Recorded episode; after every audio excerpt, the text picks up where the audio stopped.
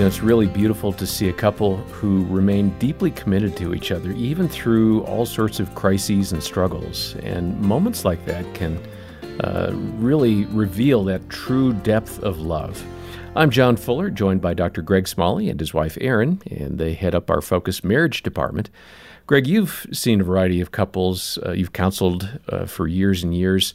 Can you think of a, a time when you were talking to a couple and you just saw what I described this kind of love oozing out despite uh, a crisis or concern? Yeah, Erin and I were just with some dear friends of ours who we got to know way back in graduate school. So this is back in the early 90s.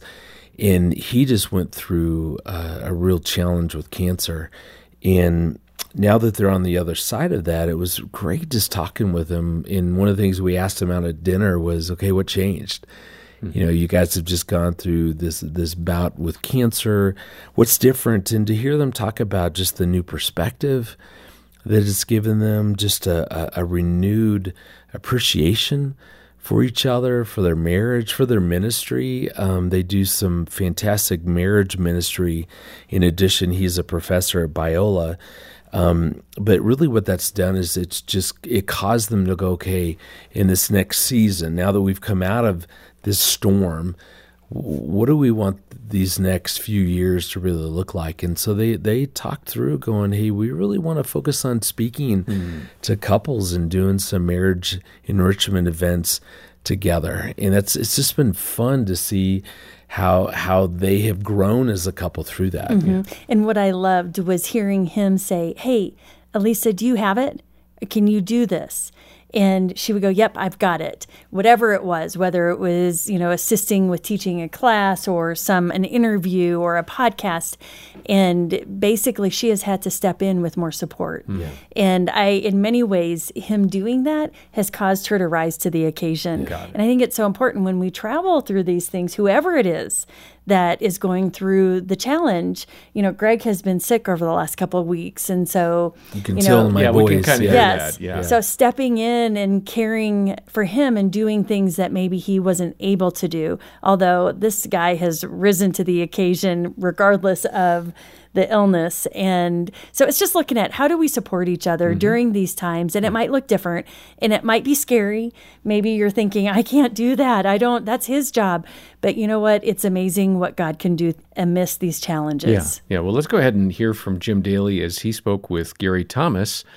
Um, a very well known author and speaker, about a couple that Gary has seen go through this very kind of journey. Speak to that expectation problem, which the earlier a couple can figure that out, I think, the better their marriage is going to be. Yeah. Well, it's not just the expectations we have of our spouse, I think it's the expectations we have of God.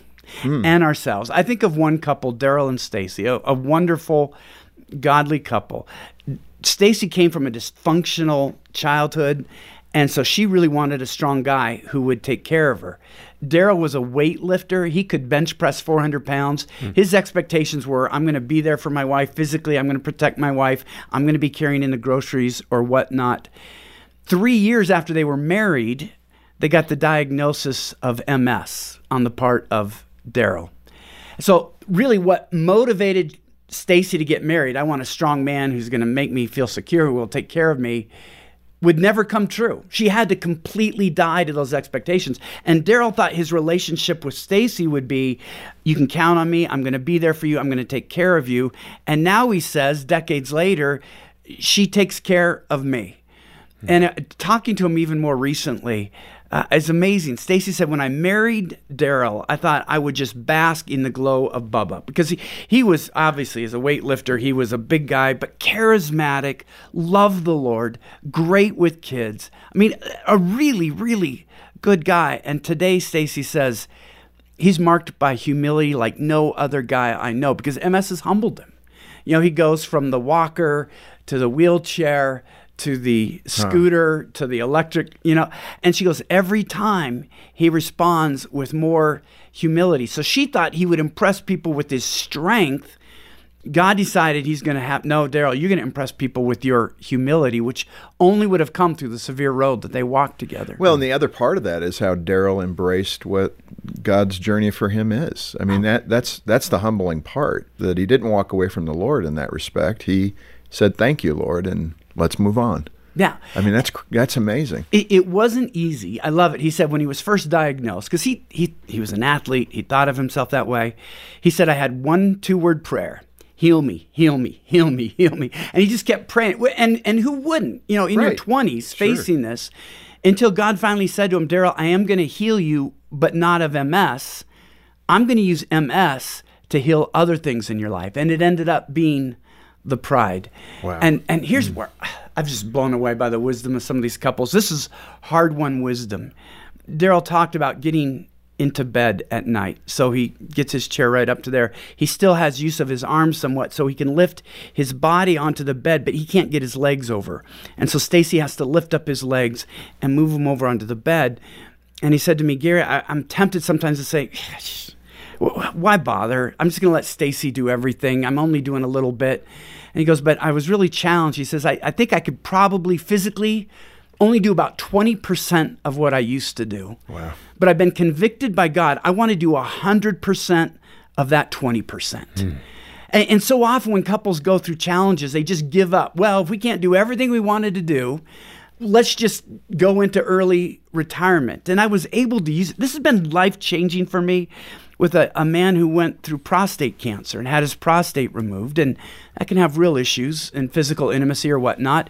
And it'd be so easy to say, well, we can't do everything we used to do, so let's just uh, learn to go without. And I could share Daryl's hard won wisdom. Okay, maybe you can only do 30% of what you used to be able to do, but do 100% of that 30%. Don't take away more Yeah, than word. life takes away. And maybe it could be a financial calamity, not just health, where we can't afford to do the resorts, we can't afford to go to the Michelin three star restaurants.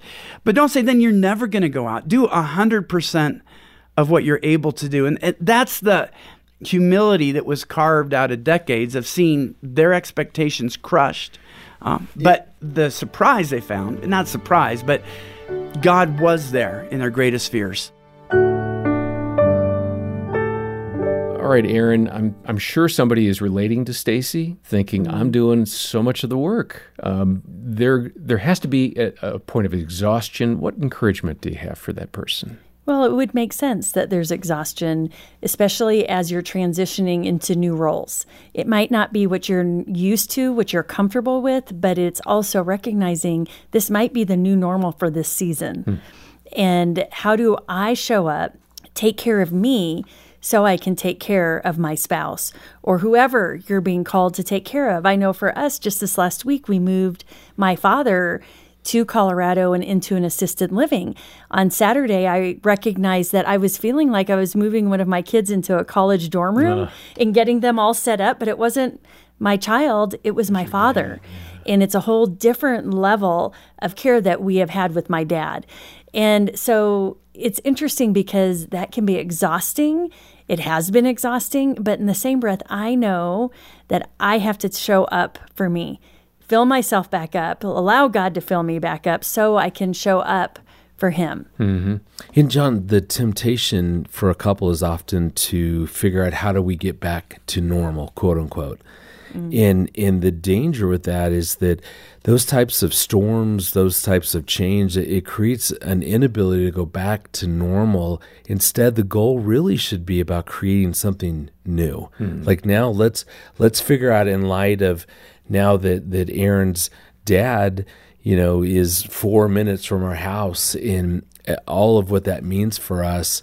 Okay, now what do you need? What's different? I need to now understand, you know, how Erin is doing emotionally. What is she needing different from me? And so instead of trying to somehow, okay, how do we get back to what was? Just go, it, it it's all changed. Let's just figure out the new. And if you focus on building new, that requires then a lot of communication. That's the key. So let's mm-hmm. talk through okay, what's mm. going on? How are you doing? What do you need? Me.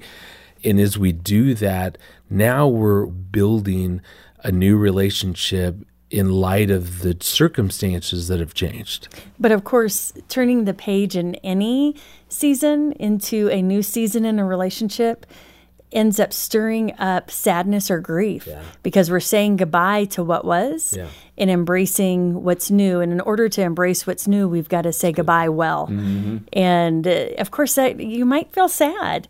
And I'm sad that this is how it looks right now. But as I gr- allow my heart to grieve, I can then enter into this new season wholeheartedly. Yeah. Yeah. And we have as believers in Christ, we have the assurance that God is with us. He will not forsake us.